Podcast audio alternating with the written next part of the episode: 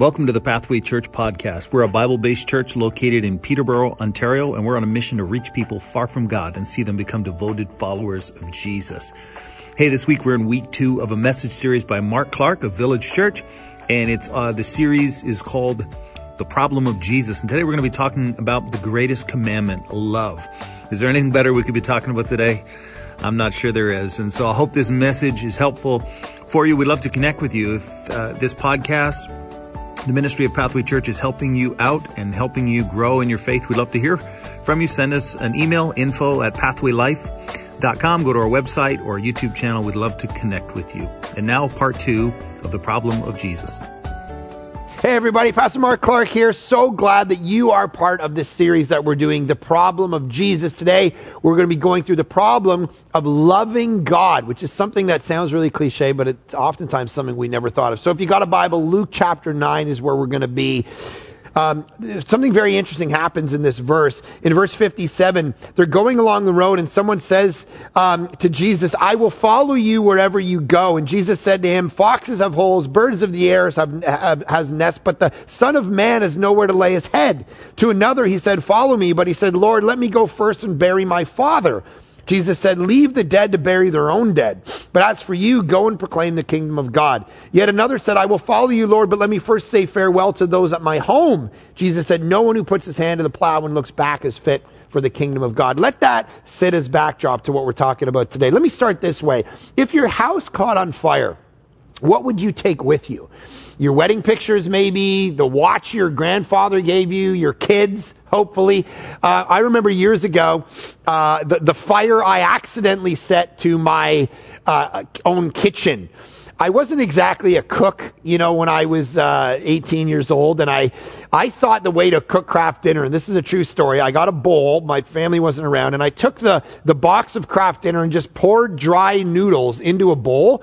I put it in the microwave, set the microwave for nine minutes, then went down and had a shower. Yeah, that's what I thought would produce Kraft dinner. Anyway, about five minutes into the shower, my fire alarm goes off in my house. I run up the stairs and see my entire kitchen on fire, smoke everywhere. And I ran outside to escape the flames. And of course, what was the thing that rose to top priority? What was I going to bring? I brought my towel, of course, because I didn't want to stand outside naked. See, there are certain moments in life when priorities rise to the top. Every secondary thing fades into the background and just one thing remains. When the doctor gives you that diagnosis, you hear that a family member might be in danger. All of the other problems in the world seem small and insignificant, and our attention singularly focuses. This is what is happening when Jesus tells us about the most important thing we need to know, what has been called the Great Commandment, right? A guy comes to Jesus at one particular part in his ministry and says, "Which commandment is the most important of all?" And when someone asks that question, we should all be leaning in at that point, paying attention to whatever Jesus is going to say. Pens out, quieting the barking dog, ready to make it the focus of our life. And Jesus' answer is profound, especially in its application. Here's what he says. Jesus answered, "The most important is this, hear, O Israel, the Lord our God, the Lord is one, and you shall love the Lord your God with all your heart, soul, mind, strength." That's Mark chapter twelve. Now, listen, there were six hundred laws in the Bible. This scribe is saying to Jesus, "Sum them all up and give me the most important one. Give me the one verse, the one that I'm going to run out of the, the burning house with." That's a lot of pressure. If someone came to me as a pastor after a church service, instead of the sixty-six books in the Bible with all the thousands of verses and concepts and commands, "Sum it all up for me in one verse. What's the most important thing?" I don't know what I'd actually say to that person. I'd probably go, "Oh, look, a birdie," and then run away. I'd just be confused. Jesus does this without even thinking about it. Love God with your whole self. So, contrary to what one might think, the topic of loving God is one of the most neglected ideas in modern Christianity. In my entire library, among the hundreds of books I have and all the books owned by my church staff, I actually went around and found very few books that explore with any depth the priority of loving God, despite being the key focus of Jesus' teachings. Think about how many sermons you've heard on this. Little is said about this in modern Christian conversation. I asked my Twitter followers to chime in about this. On, I said, what are the books that have had a profound impact on you on actually loving God? Not loving people, not loving God.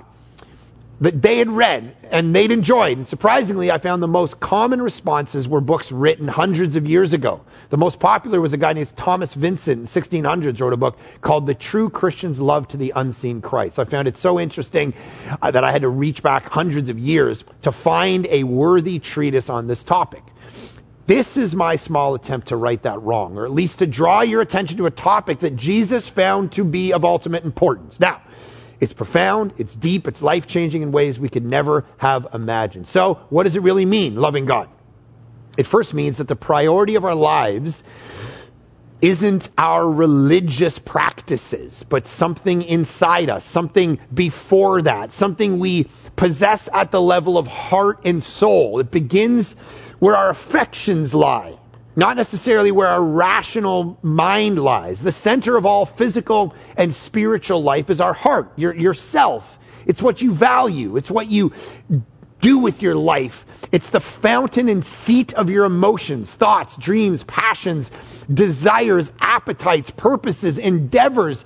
It's your heart, your soul, is what drives and shapes your will and your character. So Jesus is saying everything important and definitive about you needs to be centered around God rather than anything else, including yourself. Love God. Love uh, the very focus of your heart and soul.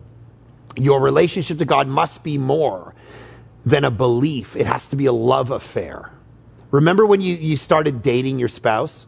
I, I used to write poems for Erin, right? I, I even wrote a few screenplays and I dedicated them to her. I wrote songs about her. I called her at night. I drove to see her. I thought about her constantly. We'd fall asleep on the phone every night chatting. See, that's what you do with someone you love. And that is a taste of what it means to know God. So, so, so what's so scandalous about the command of Jesus to love God? Well, it's not sentimentalism.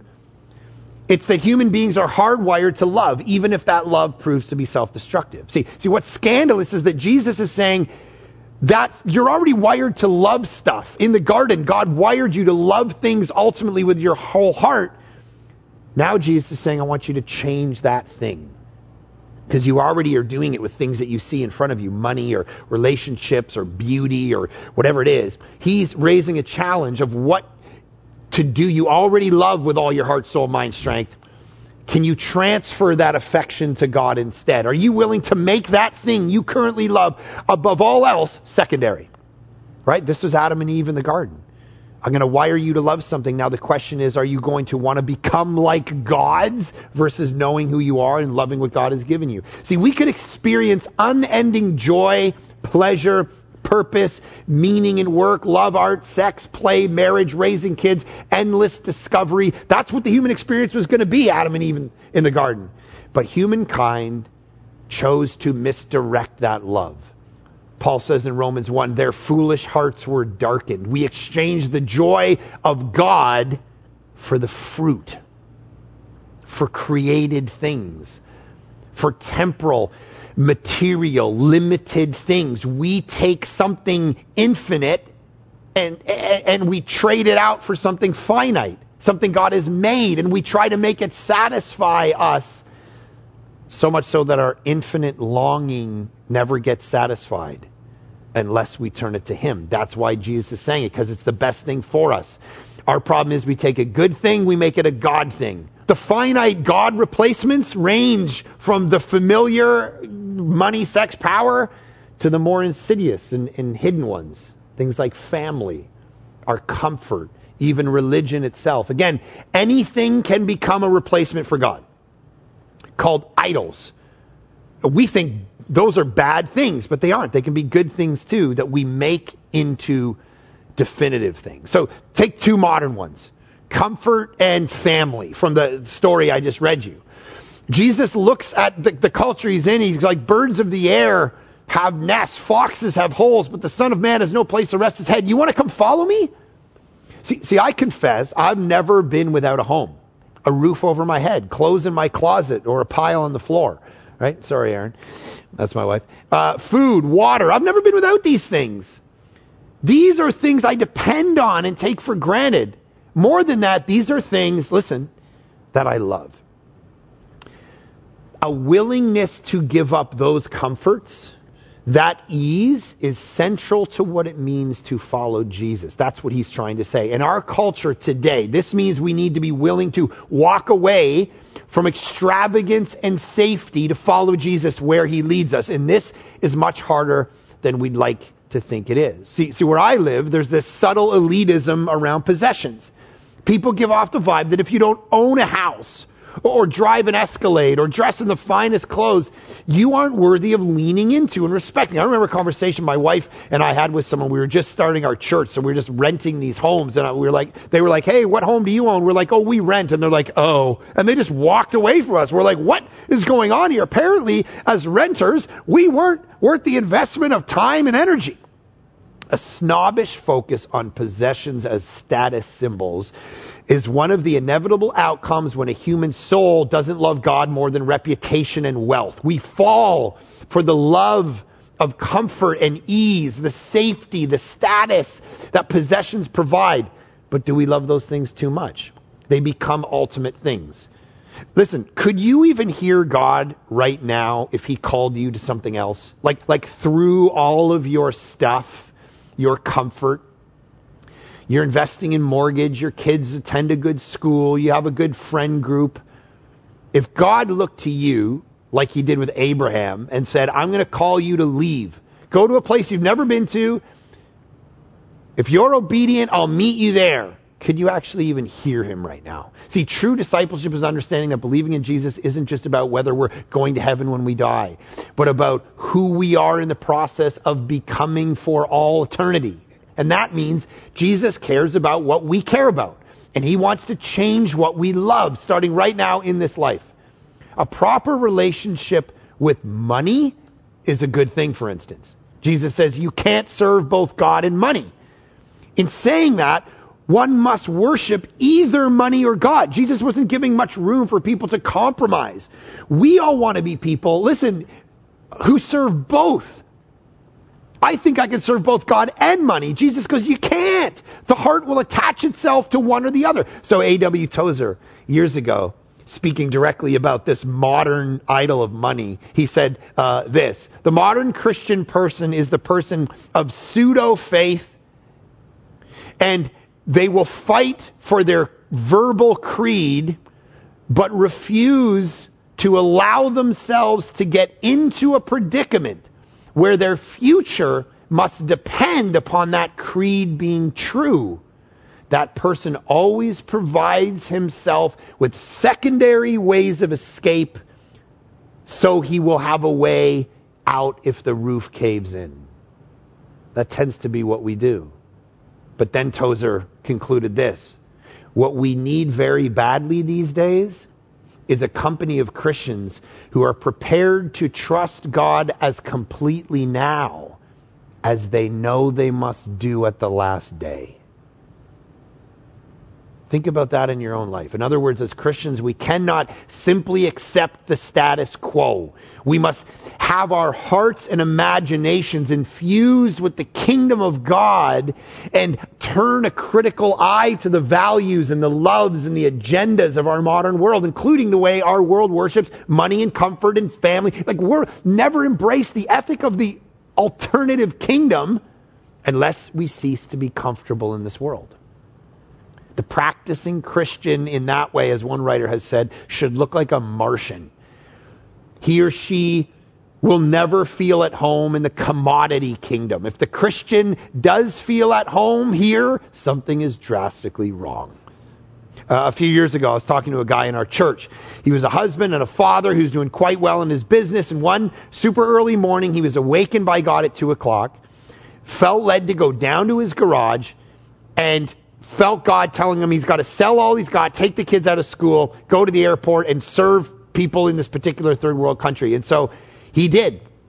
He got on, went for a trip, served them for six months to a year, came back, visas ran out, he came back, and he every time he went to people that he loved, the people who were closest to him, what do you think they said? They said, "Don't do it." Unanimously, his family and friends were against it. "You know, this whole thing's really irresponsible. You've got kids in school. You've got a mortgage. You've got a career. You don't walk away from all of that." These people heard it all. The truth is that our modern Christianity no longer has a category for this kind of obedience, this complete detachment from stuff. We consider it unwise, reckless. And here's Jesus going, no, it's actually what you have to do, because that means you love God more than more than the comfort and ease.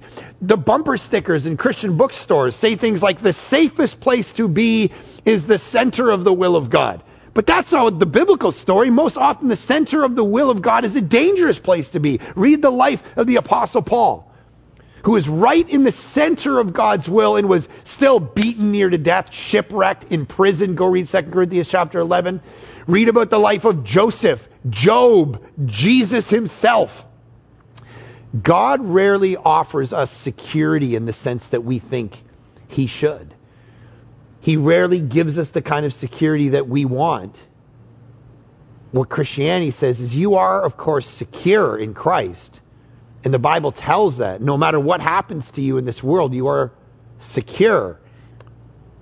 Ephesians chapter four, you are sealed for the day of redemption. But there is a world of difference between being secure and being safe. In Christ, God promises us security. He does not promise us safety.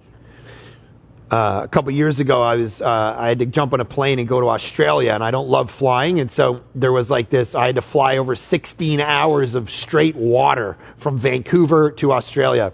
And I looked at my church that day as I was preaching, and I said, you know, I could die in this plane tonight. There's nothing about the gospel. The prosperity gospel's wrong. I might die tonight. I don't actually know.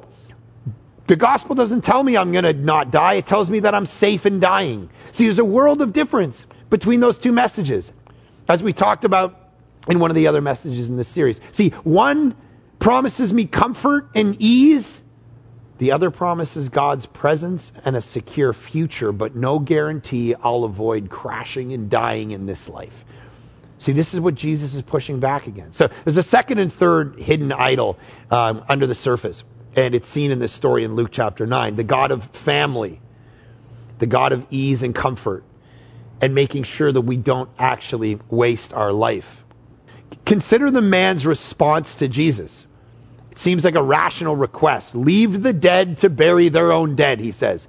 But, but as for you, go and proclaim the kingdom of God. Yet another man piped in and said, I call you Lord, let me first say farewell to those at my home. Jesus responds and goes, he who puts his hand to the plow is not fit for the kingdom of God. What's going on? If you want to follow me, he says, I've got to be more important than your own family. It's easy to nod and affirm that idea, right? Seems rational and reasonable. From the person's perspective, it's like, hey, I want family over ministry. We say yes and amen. Family before work. Yes. We're told this all the time. But we also need to be wary. When it sounds too good to be true, it probably is. Remember in Tolkien's Lord of the Rings, the Fellowship of the Ring, Boromir approaches Frodo and he ponders, you know, what he should do next with the ring. And Boromir says, are you sure that you do not suffer needlessly? I wish to help you. You need counsel in your hard choice. Will you not take my counsel? And Frodo goes, I think I know already what counsel you would give. And it would seem like wisdom, but for the warning of my heart. Warning? Boromir says, what? What warning? And then he says, against the way that seems easier. See, modern Christianity will give a nod to the idea that God must be first, but it sometimes offers us the way of Boromir, a path that is easier and more reasonable. However, those who are paying attention to the ways of Jesus, who have his warning in their hearts, know that it is precisely the subtle, rational realities of idols that make them seem so good, and thus they're insidious to our souls. See, there's a number of reasons why the God of family is so dangerous. How often is it that people may be interested in Jesus, but out of allegiance to the worldview of their families that they were born from, they don't even entertain the idea of becoming a Christian? Maybe that's you. Maybe you're part of a family, a religious heritage, uh, or an irreligious one, an atheist, an agnostic, a new age, whatever, and you can't dream of denying your own blood. You can't dream of facing the rejection of those you love because you choose Jesus. And maybe that's you. We planted Village uh, in two thousand ten, and uh, for about a year beforehand, we gathered with sixteen people in my house before we launched. And uh, all throughout the planning process, my stepdad was sick. He was back in Toronto. And, and three of the sixteen people who planted Village Church in that nine-month period where we were all gathering saw their parents die during that stage. Like, my dad died the morning of our second service as a church. I got a phone call from my mom that he passed away. Two hours later, I had to be up preaching.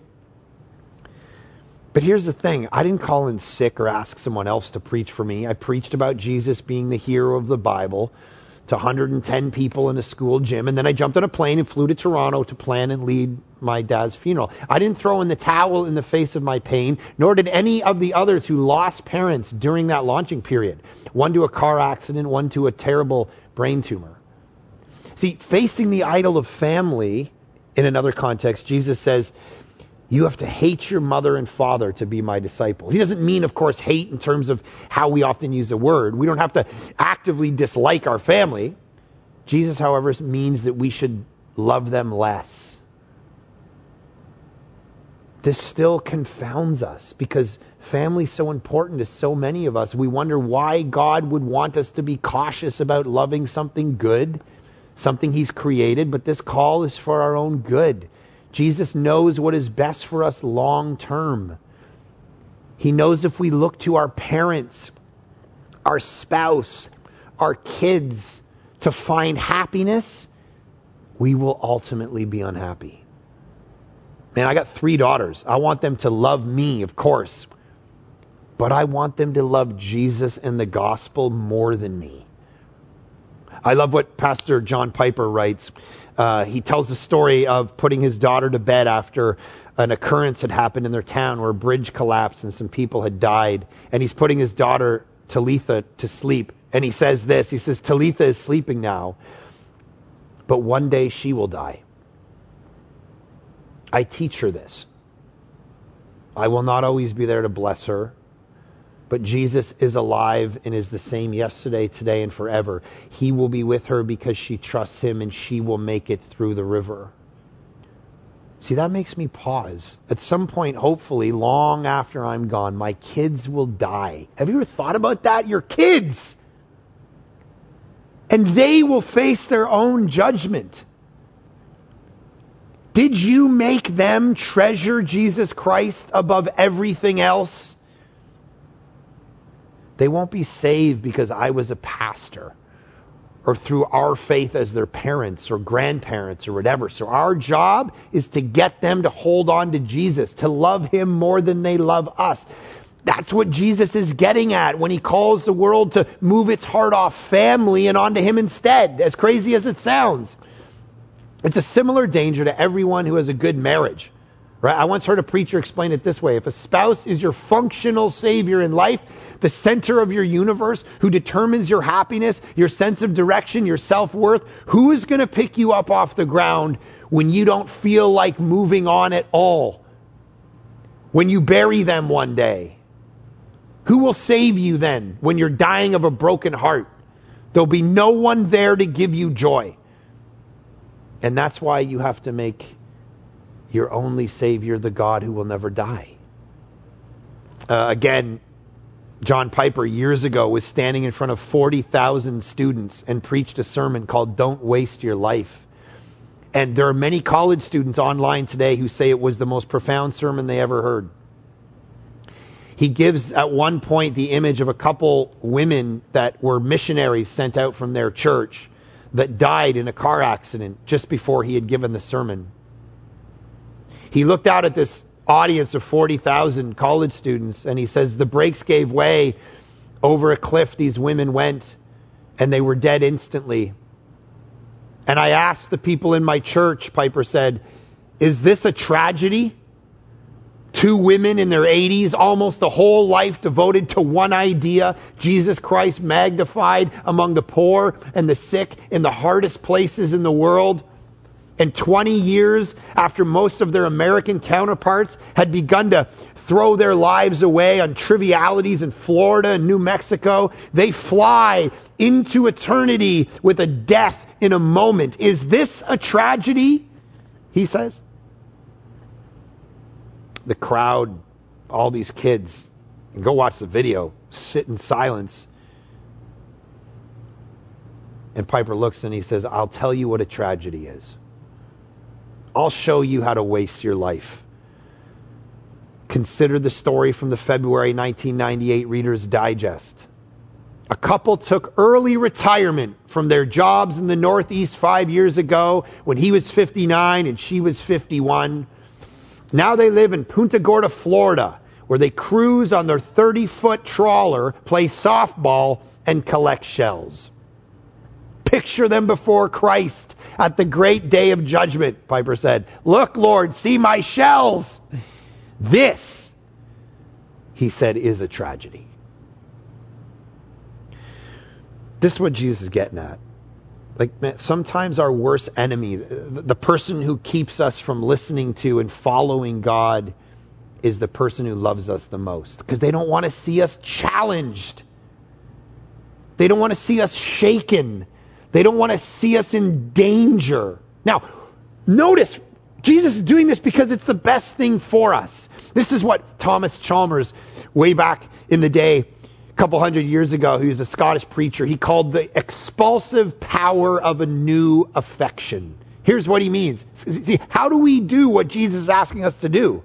How do we love God above everything else? It's hard, practically. For some of you watching this, your highest priority is beauty. And you pay out to keep feeding it. For others, it's success, it's it's work, it's it's and you'll sacrifice family and personal health to feed your desire to succeed and get ahead. That's the nature of the human heart. So, so how are you and I going to live free and clear of those idols and avoid their negative impact on us? It's by loving God. That's what Jesus is doing. He's giving us the practical solution. Saint Augustine once said, we are what we love, and therein lies the key to understanding the heart. We can't just tell ourselves not to love these idols. It's great. Oh, pastor, you got me on a sermon. I'm done worshiping money. No, no. We can't just stop lusting, being greedy, gossiping, whatever desire rules over your life. I've watched the church approach our culture and demand that they behave this way versus that way for long enough to know it doesn't work. We can't change by sheer mental determination. Our habits and flaws don't just disappear because we tell them to. Just ask a drug addict. It all comes down to what we love and how we love it. So here's what Chalmers says. He asks, how is it even possible for us to hate the things of the world when in many ways they're so satisfying? And he says that it's rare for any of our tastes to just disappear by mere force of reasoning or determination. However, he says, we're not without hope. What cannot be destroyed may be dispossessed, he says. The heart is such that the only way to dispossess it of an old affection is by the expulsive power of a new one. The youth ceases to idolize pleasure, but it is only because the idol of wealth has become stronger. The love of money ceases to have mastery over the citizen because they're drawn into the world of politics, so now they're lorded over by a love of power. The way to disengage the heart from the love of one great object is to fasten it to another. It's not about exposing the worthlessness of the old affection, but exposing the worth and excellency of the new one. It takes more than just saying or believing your idols are destructive. It's about coming to believe that God is better. Taste and see that the Lord is good. The heart needs to fasten itself to something it loves more than the sin. You need to love Jesus more than you love the sin. That's the only way you're going to stop all of those habits and proclivities that are destroying your life. Something that is better than that sin. More satisfying. That's the only way. That's why Jesus says you got to love God more than anything else. I started smoking when I was in eighth grade. The government put all like pictures saying, don't smoke, bleeding brains, rotting teeth. Didn't work. I'd just walk up and go, give me two bleeding brains and a rotting teeth and smoke, smoke, smoke, smoke, smoke. What was the only way I ever stopped smoking? I met my wife. She didn't like smoking. I lo- started to love her more than I loved smoking. And by the time I was twenty-three, I actually quit. See, you can't just tear down idols. You have to replace them with something you love more. Not run away from something, but towards something that is better. That's the only way to be truly free. There is no other way by which to keep the love of the world out of the heart than to keep in our hearts the love of God. That's the point. So let's let's land this thing with one level deeper. How is it possible to come to love God in this way? To taste and see that the Lord is good. Above all things in the world, as the Bible says. First, we must come to see God as our ultimate treasure. Now that might sound obvious, but it's anything but. Here's the subtle challenge we face. The call is not to love him because of the things he produces in our lives. Otherwise, this is what we do. We relate to God because we want this blessing, health, security, get me out of this financial trouble. Or just because every good and perfect gift is from him and we want all the perfect gifts, so we want to get that. But that's not what true follower of Jesus does. That's not even what the true follower of Jesus wants above all. The greatest gift we get is God himself. Listen to what First Peter says. For Christ also suffered once for sins, the righteous for the unrighteous. And then he explains why he did that. The purpose of that suffering, that he might bring us to God. Notice Peter doesn't say the greatest gift we get is going to heaven when we die or seeing our loved ones again or peace in the face of anxiety or slaying the giants of fear and debt in our life. But we get God. We get the greatest treasure in the universe. And in this way, as one writer has said, the gospel is not a way to get people into heaven. It's a way to get people to God. If you could have heaven with no sickness, with all the friends you ever had on earth and all the food you ever liked and all the leisure activities you ever enjoyed and all the natural beauties you ever saw and the physical pleasures that you ever tasted with no human conflict, no natural disasters, could you be satisfied with heaven? Even if God was not there? That's the question. In other words, do you really see and honestly feel the worth of God as an end in and of himself? As a deer pants for streams of water, so my soul pants for you. That's the picture the, the writer of the Psalms talk about. The writer's soul doesn't pant for God's stuff. It doesn't pant for the result of knowing him, but for him as an end in himself. My soul thirsts for God, the living God, he says. This is the goal of life. You ever wondered why Satan isn't saved? He knows truth. He knows the resurrection happened. He knows God died on a cross to deliver it. He knows all of that, but it doesn't save him. Why? Because he doesn't treasure it above every other thing in the universe. Let me leave you with a crazy verse. I was preaching through First Corinthians... Uh, And right at the end of it, in the last two verses, the Apostle Paul says something that changed my whole perspective. He says, if anyone has no love for the Lord, First Corinthians sixteen twenty-two, let him be accursed. You know what he's saying? He doesn't say, hey, if you, you, cursing or going uh, to a Christless eternity happens when you don't have faith in Jesus. Of course, that's true. But he says in the text, it's the person who has no love for Jesus. Think about that. See, this is why Jesus calls us to love God with our whole self, because in the end, this is what saves us. Jonathan Edwards years ago said that love is the central factor to saving faith. So the question for you and me is not just do we believe God, do we have cognitive assent? One writer put it this way, I'll leave you with this picture. We often talk about faith as like sitting on a chair. You know, do you have faith in Jesus? Will you sit on the chair? The question, though, is more than that. It's do you love the chair? Do you like hold, do you treasure the chair above every other truth in the universe? See, Satan knows things about God, but they don't save him because he doesn't trust to it. He doesn't love God above everything else the world has to offer. And the reason God tells us to do this is not because he's narcissistic. Love me above everything else. It's because it's the best thing for us. It's the way we were wired. And so, Father, I pray that this great command of Jesus to love you with our whole heart, soul, mind, and strength as the core command, that we would see it as the thing we got to run out of the burning house with. We would see it as the main priority in our life, that we wouldn't just be people who behave in a certain way, but we would recognize that that behavior is downstream. It's a result of of of shaping our very affections around you first, and then you start to change what we want to do, what we take joy in. Do that work among us as we watch this, as we listen to this. Let us actually make the change of loving things. Get our hearts off those things to loving you above all things. This is the challenge you put in front of us, and let us have the courage to actually follow it. In Jesus' great name we pray. Amen. Well, thanks for joining us today. I hope that message was helpful for you. We are so pleased as a church to be able to connect with folks here in our local neighborhood and around the world. And we continue to do so using this podcast, our website, our YouTube channel, and our local ministry. If you'd like to support our church financially, if you'd like to become a partner with us, you can go ahead and go to our website, pathway life dot com, and you can find out how to give and support this ministry there. If you need resources or would like to connect with us, once again, reach out to us uh, using our website or our YouTube page, and we would love to connect with you. So until next time, have a fantastic week, and we'll see you here once again on the Pathway Church podcast.